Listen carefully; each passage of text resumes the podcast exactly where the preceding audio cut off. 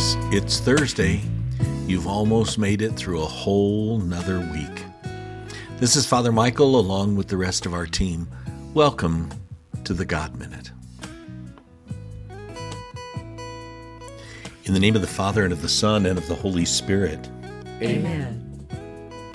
O Lord, open my lips, and my, my mouth shall declare your praise.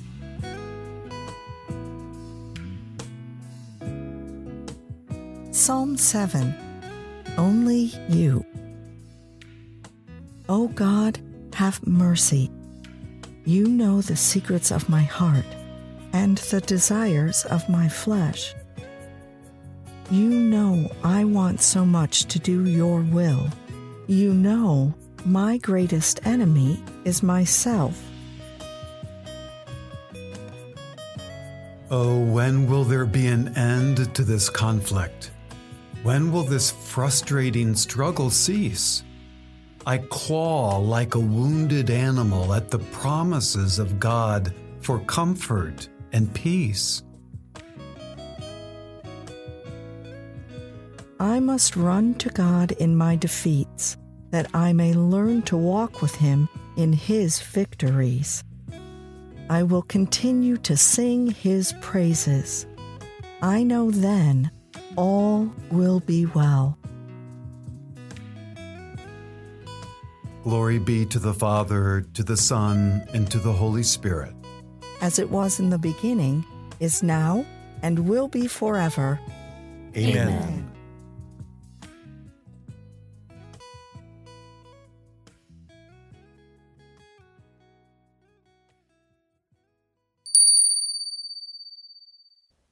A reading from the Gospel of John, chapter 13, verse 34. I give you a new commandment love one another as I have loved you. The word of the Lord. Thanks be to God. I love chocolate ice cream. I love to get lost in a good book. I love to go for a walk in the woods and to soak up the sun on a beach. I love to laugh. I have friends that I love to spend time with.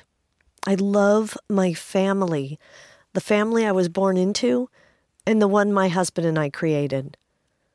I love God, and God loves me. The English language is very limited when we talk about love. We have one word that covers the way I feel about everything from chocolate ice cream to God and everything in between. That's a pretty wide range. In Greek, there are different words for love. Words like philia, which might describe the way that someone feels about their own hometown, or eros, which refers to a romantic sort of love. The highest form of love in the Greek language is agape. It describes a sacrificial love or a selfless love. That is precisely the type of love referred to in the scripture today. Love, or agape, is at the heart of Christian discipleship. Love one another as I have loved you. To fully understand this new commandment, we should first consider how God loves us. God loves us just the way we are, unconditionally, not because of what we've done just because of who God is. We don't earn it, we don't deserve it, but none of that matters to God. God loves us in spite of what we do or don't do. Loving others the way God loves us is indeed a challenge. It's not easy, but it is what Jesus is commanding us to do. One of the great obstacles to giving unconditional love is our fear that love might not be returned. We don't realize that the feeling we seek lies in the giving, not in the receiving. If we measure the love we've received, we'll never feel love. Instead, we're going to feel shortchanged. Not because we really were shortchanged, but because the act of measuring is not really an act of love at all. Here's a story I recently read about love. One day, a mother left her six year old daughter with their next door neighbor while she went to work. Later in the day, as the child was playing on the neighbor's front lawn, a car came around the corner out of control. It flew up on the lawn. It smashed into the little girl, knocking her into the street. The police were called, and they came immediately. As the first policeman rushed over to the little girl, he saw how severely she was hurt. Unable to do anything to save her, he simply picked the little girl up and held her. He just held her in his arms. By the time the paramedics arrived, she had stopped breathing. They started life support immediately and they rushed her to the hospital. And there, the emergency room team worked on her for over an hour without success.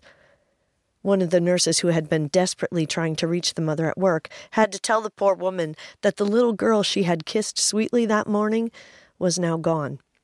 The nurse shared the terrible news as gently as possible, and although the hospital offered to send someone to drive the mother to the hospital, she insisted on making the long drive by herself.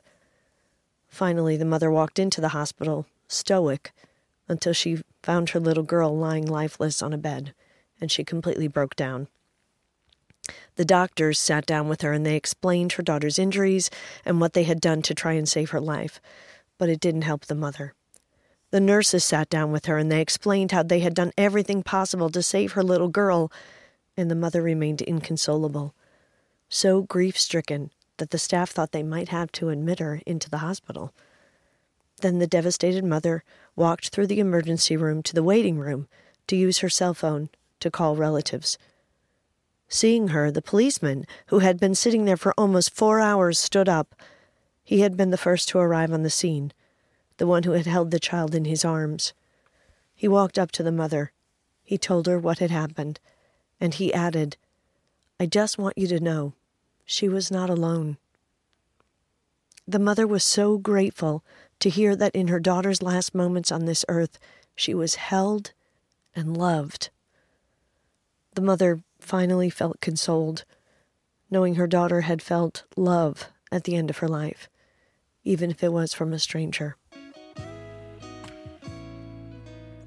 When I heard the story, I immediately thought of the quote often shared by St. Mother Teresa of Calcutta We can do no great things, only small things with great love. What small thing can you do today to show love. That's what God asks.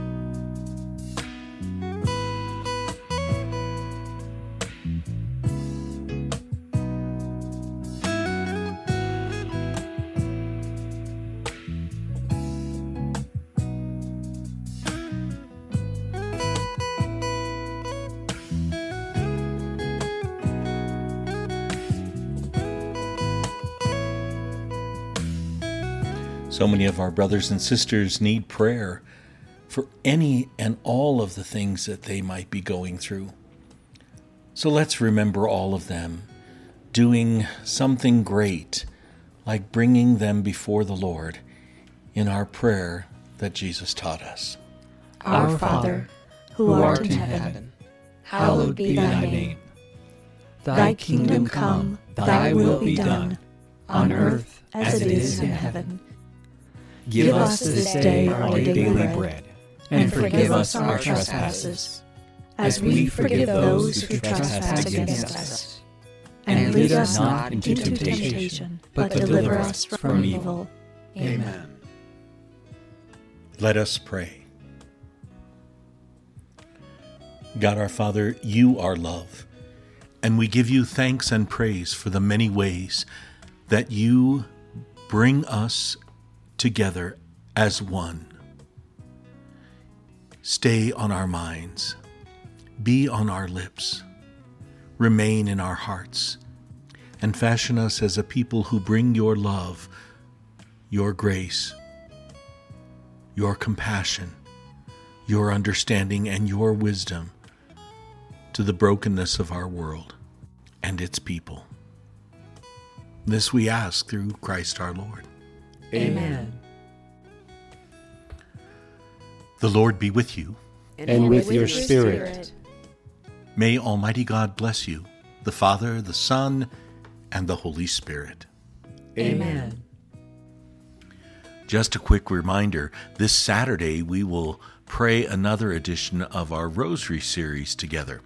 The focus on this one will be the men who surrounded Mary at the birth of Jesus. Playing in the background will be uh, a beautiful video of cathedrals around the world dedicated to Mary.